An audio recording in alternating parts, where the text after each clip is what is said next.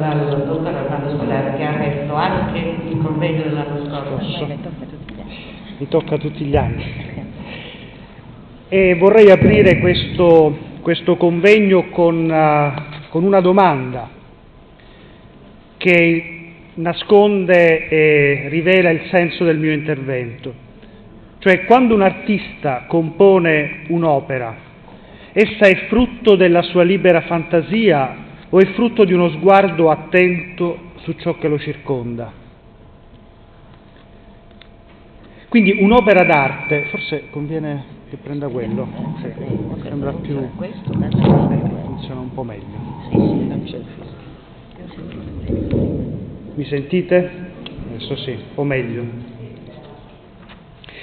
Sì, dicevo, quando un artista compone quindi un'opera, essa è frutto della sua fantasia, della sua fantasia libera, priva di briglie, oppure è frutto di uno sguardo paziente e attento su ciò che lo circonda, cioè sulla realtà. La realtà, quindi, è semplicemente uno spunto per la fantasia, per i voli fantastici? Ancora un'altra domanda. Quale rapporto esiste tra la realtà e la fantasia, quindi, nel mondo della creatività letteraria? È facile parlare di realtà come è facile parlare di fantasia, ma quali sono i rapporti tra realtà e fantasia? Allora vi leggo alcuni brevi e splendidi versi di Giovanni Pascoli che così riescono a fotografare un lampo. E cielo e terra si mostrò qual era, la terra ansante, livida, in sussulto, il cielo ingombro, tragico, disfatto, bianca bianca nel tragico tumulto, una casa apparì, sparì d'un tratto, come un occhio che largo e sterrefatto s'aprì si chiuse nella notte nera. È una poesia splendida, brevissima, non la commento, impiegheremmo un'ora come minimo per affrontarla solo esternamente. E cielo e terra si mostrò qual era, la terra ansante, livida, in sussulto, sentite il crescendo, il cielo ingombro, tragico, disfatto, bianca bianca, nel tragico tumulto, una casa apparì sparì d'un tratto, come un occhio che largo e sterrefatto s'aprissi chiuse, s'aprissi chiuse, senza virgola, s'aprissi chiuse nella notte nera. Questo è il lampo per Pascoli. In questi domanda, in questi brevi versi, tratti da Mirice, come molti di voi già sanno, il poeta è realista o è visionario? Provate a rispondere, dentro di voi ovviamente, non qui sul palco, non ci sarebbe tempo, ma è realista o visionario? Descrive una realtà oggettiva, quindi dovrebbe essere realista, ma non è la sua una visione fantastica di quella realtà? O ancora, accosto a questi versi altri versi di un poeta di epoca vittoriana, inglese, nato nel milleottocentoquarantaquattro e morto nel milleottocentonovantanove, poeta Gerald Manley Hopkins, gesuita come me, ovviamente in traduzione. Nubi ad ombrello di fungo, ciuffi strappati. Qui sta descrivendo una situazione simile, la descrizione di un temporale. Nubi ad ombrello di fungo, ciuffi strappati, guanciali gettati per aria, poi scorazzano per un viale fatto d'aria, fanfaroni del cielo, ingaie e brigate s'affollano, splendono in marcia. Giù per l'intonaco, giù per l'abbagliante calce, ovunque un olmo s'inarchi, schegge di luce, corde d'ombra e lunghe sferze s'allacciano, si slanciano, s'accoppiano. Gioiosamente il luminoso vento impetuoso lega, lotta, batte la terra e la spoglia dalle rughe della tempesta di ieri. Vedete queste immagini? Schegge di luce, corde d'ombra e lunghe sferze s'allacciano, si slanciano, s'accoppiano. Cosa sono? I lampi, ovviamente. E gioiosamente il luminoso vento impetuoso lega, lotta, batte la terra e la spoglia dalle rughe della tempesta di ieri. E la poesia that nature is an Heraclitean fire of the comfort of the resurrection, questo è un titolo molto lungo, la natura è come un fuoco eracliteo e del conforto della resurrezione. Ciò che qui viene rappresentato è appunto il gioco simultaneo di nubi in corsa, luce di lampi e vento impetuoso. Quindi in queste due poesie di Pascoli e di Hopkins l'intensità della visione è immediata, fulminea, come sparì, la, la, come diceva il Saprissi chiuse, apparì sparì. Queste visioni, quindi, questa è la domanda, sono realistiche o fantastiche? Molto spesso il mondo dell'arte è stato associato a quello della fantasia e dell'immaginazione. Il racconto di fantasia, ha scritto il grande eh, autore inglese Lewis, indica, e cito Lewis qui, una narrazione che abbia a tema le cose impossibili e soprannaturali. Egli individua almeno tre significati del termine fantasia. Vediamo quali sono. Quindi cerchiamo di capire, di entrare dentro il mondo della fantasia e dei suoi significati. Il primo è quello di costruzione immaginaria che appaga il soggetto e che da questi viene confusa con la realtà. Cioè, in altri termini, la fantasia sarebbe una illusione, pura illusione. Fantasia sinonimo di illusione. Uno dei casi in cui la potenza dell'illusione viene nobilitata al massimo delle sue possibilità, qual è? È un'opera che molti di voi già conoscono, cioè Le ultime lettere di Jacopo Ortis, di Foscolo. Già sento dei rumori in sala.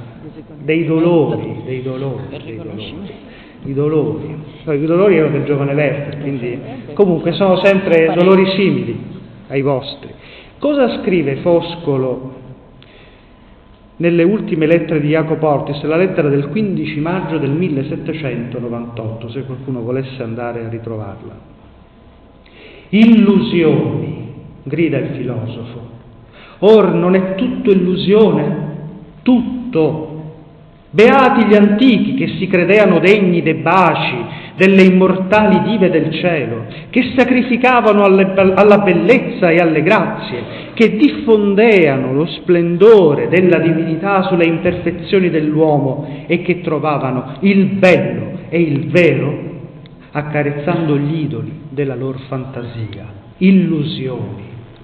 Ma intanto, senza di esse, io non sentirei la vita che nel dolore o, che mi spaventa ancor più, nella rigida e noiosa indolenza. E se questo cuore non vorrà più sentire, io me lo strapperò dal petto con le mie mani e lo caccerò come servo infedele. Wow. Cioè, tutto è illusione. Beati loro gli antichi che credevano nelle divinità e riconoscevano il bello e il vero accarezzando gli idoli della loro fantasia. So bene che tutto è illusione, ma se il mio cuore non provasse più queste illusioni, non credesse, non si illudesse, io lo prenderei e me lo strapperei io dal petto, perché vivere sarebbe inutile. Quindi, qual è il senso della vita? Un'illusione.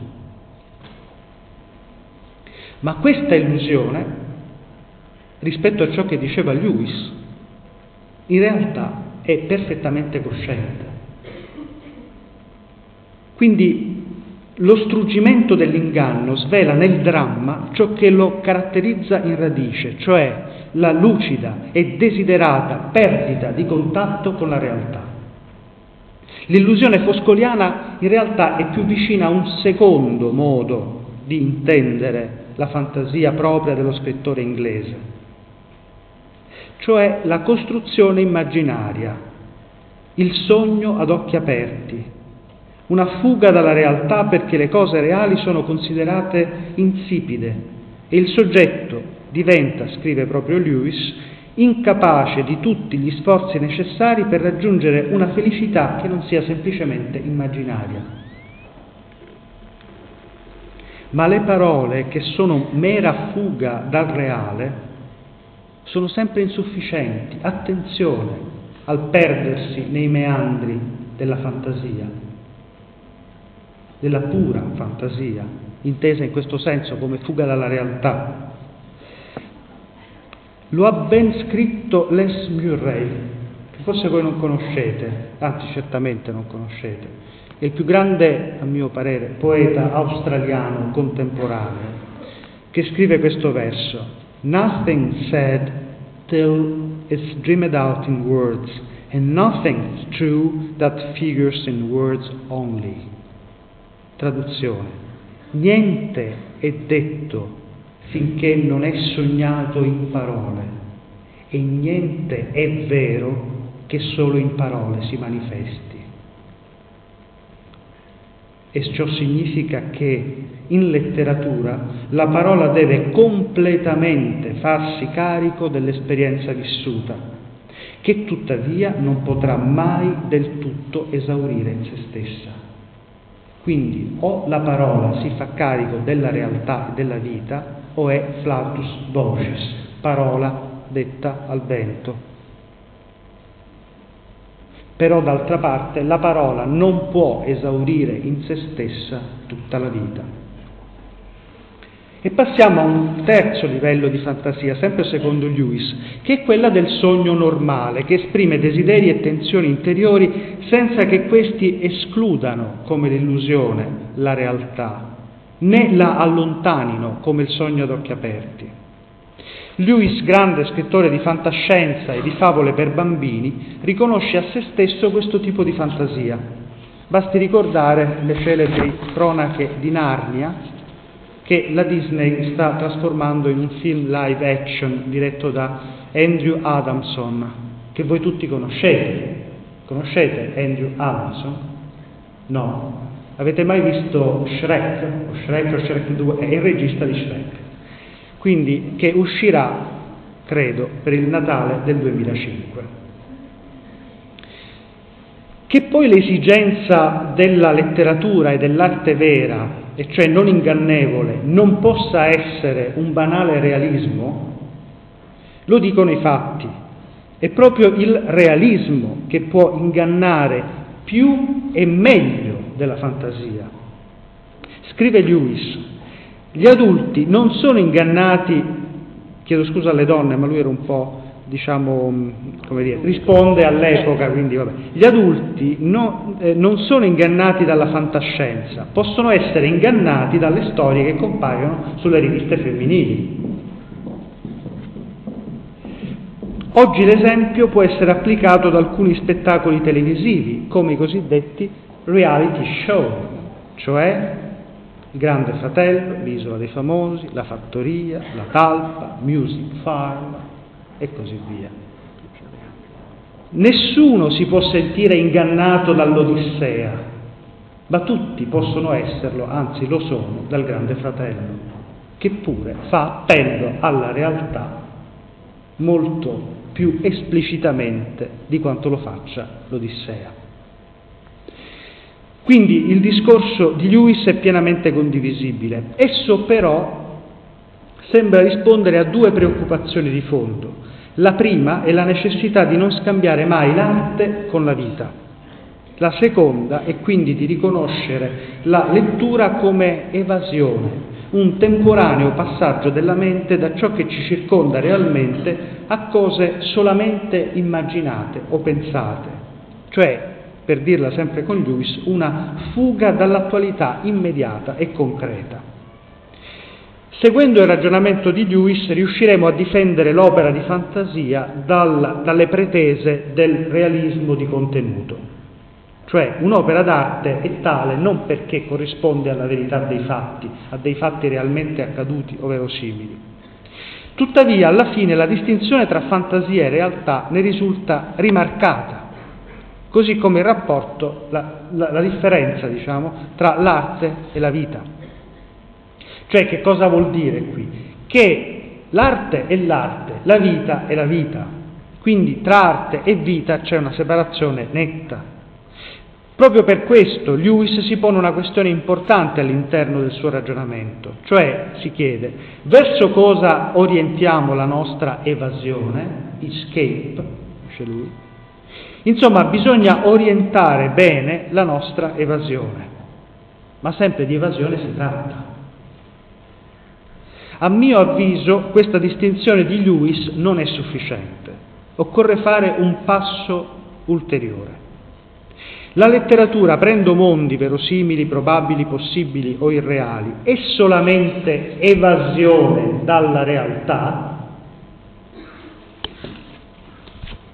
Se fosse così, si realizzerebbe ciò che il grande poeta statunitense Masters, conoscete Masters? L'antologia di Spoon River, avete mai letto una poesia di questa antologia? Certamente, è il libro di poesie, di poesia più letto in Italia, di fatto. Ecco ciò che Master ha efficacemente descritto nella sua celebre poesia Dippold Lottico, ve la leggo, provate a mettervi nel, a seguire i versi, a mettervi nella situazione. Siamo in uno studio di un laboratorio di un ottico che sta provando delle lenti al, al suo mh, cliente. Che cosa vedete adesso? Globi di rosso, giallo, porpora. Un momento, e adesso? Mio padre, mia madre e le mie sorelle. Sì, e adesso? Cavalieri in armi, belle donne, visi gentili. Provate questa. Un campo di grano, una città. Molto bene. E ora?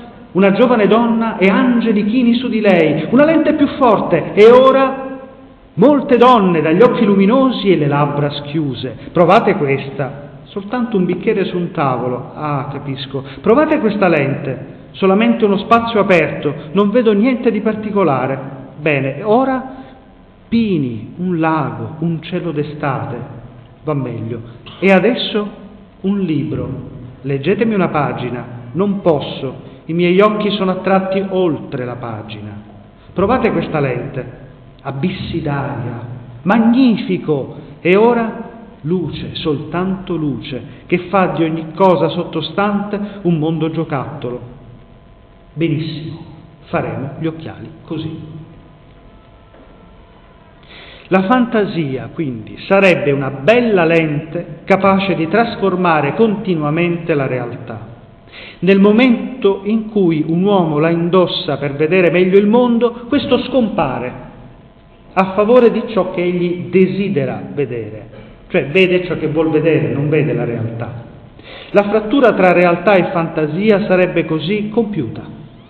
La realtà sarebbe semmai solo uno spunto, un'occasione, uno stimolo per il libero, puro volo della fantasia. Possiamo a questo punto rileggere o ricordare le poesie di Pascoli e di Hopkins che citavo all'inizio. In quei versi non c'è alcuna frattura tra realtà e fantasia, anzi, la fantasia del poeta è alta grazie al fatto che egli osserva la realtà in un modo particolarmente intenso, denso, e rende la sua ricchezza facendo ricorso a immagini, suoni, figure retoriche. Ogni evento verosimile della vita, ogni aspetto del reale, anche il più ordinario, può essere oggetto della fantasia. Allora, ecco la domanda: cosa rende la fantasia tale rispetto alla realtà? Non il reale stesso, ma la logica. Questa è la differenza, questo è il senso di ciò che sto dicendo. Cosa rende tale la fantasia rispetto alla realtà? Non il reale stesso, ma la logica col quale lo si guarda e lo si considera. In essi i collegamenti che la fantasia crea e sviluppa all'interno del reale. La fantasia è un modo di porsi davanti alla realtà, un'esperienza conoscitiva, di conoscenza, ricca e complessa, che segue una logica anche completamente diversa rispetto a quella ordinaria. È come quando si dice di guardare qualcosa con altri occhi. Cambiano gli occhi, non le cose. Quindi non è la realtà ad essere nemica della fantasia, sono gli occhi che voi e noi abbiamo ad essere alleati o nemici di fantasia e di realtà. Vi leggo una poesia molto antica del settimo secolo dopo Cristo, di un contesto completamente diverso rispetto al nostro, cioè la poesia di Yang Ti, un imperatore cinese. Questa poesia si intitola Fiori e chiaro di luna sul fiume a primavera. Poesia brevissima, quindi vi chiedo una intensa attenzione. Cercando di, ascoltando, cercate di comporre le immagini nella vostra mente. La leggo lentamente. Il fiume di sera è immobile e liscio. I colori del maggio si aprono tutti. Un'onda improvvisa si porta via la luna e l'acqua di marea arriva col suo carico di stelle. La rileggo. Il fiume di sera è immobile e liscio. Immaginate sera, buio, c'è un fiume che scorre lentamente, sembra immobile, liscio, l'acqua è ferma, tranquilla, serena. I colori del maggio, nonostante sia sera, nonostante sia buio, si aprono tutti. Quindi arriva un'onda improvvisa. Si porta via la luna. Un'onda improvvisa si porta via la luna. Che significa? Che questa luna che si rispecchia su questo fiume calmo scompare. Perché? Perché c'è un'onda che se la porta via. E l'acqua di marea arriva col suo carico di stelle, perché questa luce non si perde, ma si rifrange su tutte le piccole onde che questa ondata di marea si porta. Il fiume di sera immobile e liscio, i colori del maggio si aprono tutti, un'onda improvvisa si porta via la luna e l'acqua di marea arriva col suo carico di stelle. La realtà di un'onda che confonde l'immagine della luna specchiata sul fiume nei riflessi increspati delle onde leggere, grazie allo sguardo poetico, viene trasfigurata in una visione a cui il lettore crede per la sua straordinaria efficacia rappresentativa. Yang Ti è realista o visionario? Sta descrivendo la realtà, ma con quali occhi? Con una logica che fa sì che l'acqua del fiume immobile diventi un cielo. Il fiume diventa cielo pur rimanendo quello che è. L'esperienza poetica qui non è affatto mera evasione, è invece una vera e propria visione della realtà, non evasione. La fantasia non è, se è vera fantasia, non è mai evasione dalla realtà, è sempre visione della realtà. Si potrebbe obiettare che probabilmente Pascoli, Hopkins e Yang Ti abbiano preso spunto da esperienze reali per descrivere i loro versi, mentre esiste una letteratura che prescinde completamente da ogni riferimento all'esperienza reale e fa riferimento all'immaginazione. Non sempre le pagine letterarie nascono da esperienze dirette, esse a volte sembrano come piovere dall'alto, per così dire, no? Senza una genesi motivata da un'occorrenza reale, come anche Dante affermò nel canto diciassettesimo del Purgatorio, scrivendo il verso «Poi piovve dentro all'alta fantasia», intendendo dire che le immagini che egli vede gli sono ispirate da Dio.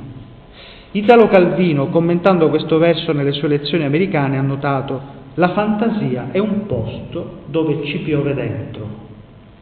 Cioè vive di processi che vanno al di là, che esorbitano dalle nostre intenzioni e dal nostro controllo, assumendo rispetto all'individuo una sorta di trascendenza.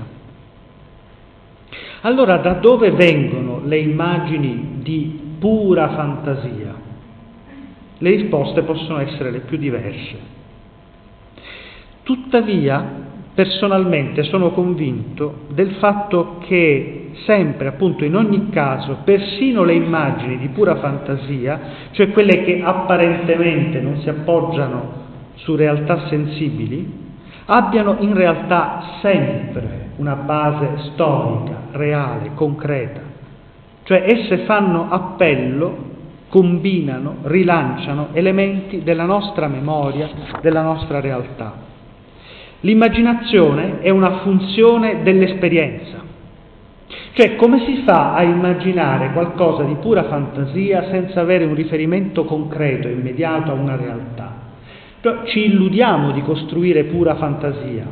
In realtà ogni opera di fantasia è una rielaborazione a partire da dati dell'esperienza. Non esiste una zona separata e a sé stante che prescinde radicalmente dal nostro rapporto col reale e che genera immagini prive di relazioni con la nostra umanità, perché la nostra umanità è sempre storica, concreta, legata alla percezione del mondo. Chi afferma questa zona separata, per esempio le teorie, non sto qui a, a discuterle, ma insomma dell'intuizione pura, dell'intuizione dell'essenza, rischia di affermare, o meglio, afferma positivamente l'originalità della vita dello spirito, la capacità creativa, inventiva, eccetera, ma trascura la situazione reale dell'essere, dell'esistenza umana, che è sensibile, concreta, lavora con i sensi. Del resto l'esempio concreto, la prova evidente di questo fatto è che è molto importante per un bambino crescere in un ambiente ricco di impulsi, di stimoli, quindi di colori, di suoni, di parole. Se un bambino cresce in un mondo privo di suoni, parole, immagini, allora alla fine non svilupperà le sue capacità di fantasia. C'è bisogno quindi del dato sensibile. Insomma, possiamo affermare che senza il reale non esisterebbe neanche la fantasia, neanche l'immaginazione, e dunque la realtà, aprite bene le orecchie, è più ricca della fantasia. La realtà, a mio modo di vedere, è più ricca, più grande della fantasia. Perché? Perché la realtà è il seme che in potenza contiene tutto il suo sviluppo fantastico. La fantasia sta alla realtà come l'albero sta al seme. Il seme contiene in potenza tutto lo sviluppo dell'albero. Quindi il seme è più grande dell'albero e quindi la realtà è più grande della fantasia. Possiamo dunque dire che la fantasia è un modo specifico, pertinente, di fare esperienza della realtà. Opporre realtà e fantasia quindi significa spaccare in due l'esperienza che l'uomo fa del mondo, mettere le basi per una cesura, per una frattura radicale tra spirituale e materiale, vivere praticamente una forma sottile di manicheismo. Infatti i manichei ricercavano lo spirito puro, tentavano di avvicinare l'infinito direttamente, senza alcuna mediazione della materia. E per la sensibilità contagiata da questo spirito, scrive una scrittrice gigantesca che tutti voi dovreste leggere, che si chiama Flannery O'Connor, che è la più grande scrittrice americana del Novecento, per la sensibilità contagiata da questo spirito, scrive O'Connor, è difficile, se non impossibile, scrivere narrativa, poiché la narrativa è più che mai un'arte incarnatoria, incarnatoria. Senza carne, senza reale, non si fa letteratura. La natura, scrive ancora la Flannery O'Connor, la natura della narrativa è in gran parte determinata dalla natura del nostro apparato percettivo. La conoscenza umana ha inizio attraverso i sensi e lo scrittore di narrativa inizia là dove inizia la percezione umana. Le lezioni americane di Italo Calvino, conoscete le lezioni americane di Italo Calvino? Forse qualche pagina l'avrete anche letta. Sembrano invece esprimere proprio una sensibilità manichea. A me non piacciono queste lezioni, anche se sono geniali. Calvino conclude che la fantasia, cito Calvino, è una specie di macchina elettronica che tiene conto di tutte le combinazioni possibili e sceglie quelle che rispondono a un fine o che semplicemente sono le più interessanti, piacevoli e divertenti. La fantasia è una specie di macchina elettronica. In tal modo, però, rischia Calvino di affermare l'inconsistenza dell'immaginazione e la riduzione della narrativa a un processo combinatorio, dimenticando quei particolari di vita concreti che danno realtà al mistero della nostra posizione sulla Terra. C'è una bella ba- pagina di Gianni Rodari nel suo celebre volume Grammatica della fantasia. Ve la leggo, molto bella. Un sasso gettato in uno stagno suscita onde concentriche che si allargano sulla sua superficie, coinvolgendo nel loro moto, a distanze diverse, con diversi effetti, la ninfea e la canna, la barchetta di carta e il galleggiante del pescatore. Non diversamente una parola gettata nella mente a caso. Allora, una parola gettata nella mente a caso ha la stessa dinamica, sviluppa la stessa dinamica sviluppata da una pietra che viene gettata nell'acqua, queste onde concentriche. Produce onde di superficie e di profondità, provoca una serie infinita di reazioni a catena, coinvolgendo nella sua caduta suoni e immagini, analogie e ricordi, significati e sogni, in un movimento che interessa l'esperienza, la memoria, la fantasia e l'inconscio, e ciò, che è, e ciò è complicato dal fatto che la stessa mente non assiste passiva alla rappresentazione, ma vi interviene continuamente per accettare, respingere, collegare, censurare, costruire e distruggere. Quindi basta, a volte, vi è mai capitata questa esperienza, di sentire una parola, anche di vedere un'immagine, e di cominciare a, a costruire, no? Vi è mai capitato di sentire una parola e di sentire che questa provoca in voi una reazione che non avreste mai immaginato? Questo in genere capita con le parole dell'amore, che anche le parole più stupide e banali diventano, aprono mondi, aprono mondi. Ah, e tu rimani colpito, no? Il tuo cuore si riempie, comincia a battere, mi ha detto ciao. Mi ha detto ciao. Capite? Una paroletta può aprire mondi infiniti, fantasticherie indefinite, ma è quel ciao concreto, singolare, positivo che te lo apre. Se non ci fosse, tutti quei mondi non ti si aprirebbero nel cuore. Quindi questa pagina, estremamente suggestiva a mio parere, presenta i processi della fantasia a partire da questa immagine concreta. La fantasia può essere attivata da una parola, da un'immagine, da un suono, e in essa tutte le nostre potenzialità possono essere coinvolte. Essa può prendere la forma di un vero e proprio esercizio spirituale, proprio del tipo sviluppato da Sant'Ignazio di Loyola, che ha scritto questo libretto degli esercizi, che è così legato a quello che lui definisce gli occhi dell'immaginazione. Anzi, possiamo affermare che una grammatica della fantasia veramente significativa non possa esimersi dall'essere una guida spirituale al mistero della realtà. Se è puro gioco, non vale a niente, è pura perdita di tempo. Gioco, esercizio, nient'altro di più. Se essa fosse ridotta a un puro gioco delle forme e delle immagini, sarebbe inutile,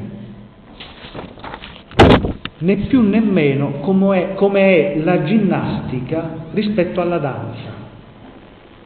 Capite? Una cosa è fare ginnastica, altro è danzare. Comprendete questa differenza? La fantasia è un esercizio, una ginnastica dello spirito, un modo per intuire, ma l'intuizione è poi un'altra, la realtà, una realtà che è inesauribile, come scrisse appunto Gerald Manley Hopkins, nature is never spent, la natura non è mai esausta, perché there lives the dearest freshness deep down things, perché vive in fondo alle cose la freschezza più cara. Se così non fosse, la realtà sarebbe svilita, diminuita nella sua grandezza. La stessa etimologia della parola fantasia, dice Aristotele, conoscete Aristotele, immagino, almeno che ho sentito dire, deriva dalla parola greca phos, cioè luce, e indica l'apparire interiore degli oggetti che i sensi vedono dall'esterno. Quindi io vedo le cose, ma ne ho di queste un'immagine interiore. Ma il riferimento alla realtà quindi è fondamentale. Se non ci fosse la realtà, io non potrei avere fantasia. La fantasia è la nostra prima interfaccia con il mondo, costituisce il legame tra le profondità che stanno dentro di me e le ricchezze del reale. E questa è la conoscenza poetica, che è tale da coinvolgere profondamente chi la osserva. Quindi possiamo dire che la fantasia è la ricchezza, la densità del mio rapporto col reale. L'apparire interiore delle cose fa dunque ben comprendere che per l'uomo, e a maggior ragione per, la, per l'artista, il reale si offre sempre in un'esperienza personale, in una visione, a partire anche da qualcosa di piccolissimo. Vi leggo un verso di William Blake, non so se conoscete questo grande poeta inglese della fine del Settecento, millesettecentocinquantasette milleottocentoventisette. Scrive Blake: vedere un mondo in un granello di sabbia e un cielo in un fiore selvaggio, chiudere l'infinito in un palmo di mano e l'eternità in un'ora. Lo rileggo, ascoltate. Vedere un mondo in un granello di sabbia e un cielo in un fiore selvaggio, chiudere l'infinito in un palmo di mano e l'eternità in un'ora. Blake sembra citare un detto attribuito a Sant'Ignazio di Loyola: non coerceria maximo, sed contineria minimo divinum est. Cioè è divino non essere costretti neanche dallo spazio più grande, ma essere capaci di stare all'interno dello spazio più piccolo. Questo modo di vedere il mondo, che sa cogliere l'immenso in un dettaglio, ben dialoga con la teologia dell'incarnazione, così efficacemente espressa da un altro grande poeta inglese del Cinquecento, della fine del Cinquecento, inizio del Seicento, cioè John Donne, che scrive in Annunciation. Sono versi che hanno echi quasi danteschi. Si rivolge a Maria. Sì, tu sei ora artefice del tuo artefice e madre di tuo padre. Tu porti la luce nelle tenebre e racchiusa in un piccolo spazio l'immensità del chiostro del tuo dolce ventre. L'immenso dell'infinitesimale. Si può dunque affermare che è proprio la visione del mondo È proprio la visione del mondo a dispiegare il mondo della visione. E allora concludo. Dire che l'opera d'arte è frutto della fantasia significa affermare che essa non è né conduce verso una fuga dalla realtà, ma è una visione di essa, un atto di fiducia in ciò che è. Il lettore di una poesia o di una narrazione non è chiamato a fuggire dal mondo, a evadere dal reale. Ogni viaggio fantastico nel paese delle meraviglie, nella terra di mezzo, al centro della terra, negli spazi interstellari dei racconti di fantascienza, ogni sguardo poetico su ogni dettaglio del mondo è per un artista un modo di vedere meglio la realtà e la storia, per cogliere in maniera estesa e densa la ricchezza di significato. Il lettore, d'altra parte, deve stare al gioco, cioè deve accettare che l'opera d'arte dispieghi questa immensità di significati. Deve crederci. Diceva un altro grande poeta inglese, Samuel Taylor Coleridge, anche questo di fine Settecento, nella sua biografia letteraria. La fede poetica, poetic faith, consiste in un momento di volontaria sospensione dell'incredulità, a willing suspension of disbelief, Il problema non consiste nel non cadere nell'illusione, cioè di credere alle storie come se fossero vere, ma è il problema opposto, cioè senza sospensione dell'incredulità, senza fede, non c'è esperienza che tenga. Cioè se tu leggi una storia, se tu guardi un film, se non ti butti dentro quella storia lì, allora quella storia non funziona, ne rimani sempre fuori. Davanti alle storie, alle esperienze che il genio dell'arte ci propone, sono possibili due atteggiamenti. O ci si crede e allora si dispiegano nella loro potenza rappresentativa ed evocativa, o non ci si crede e quindi le pagine rimangono mute e dure. La visione dell'artista, il mondo da lui ricostruito in maniera più o meno verosimile, richiede una fiducia di base. Allora a questo punto, a questo punto entra in gioco anche la critica letteraria. Perché mi chiedo, ma che cos'è la critica letteraria?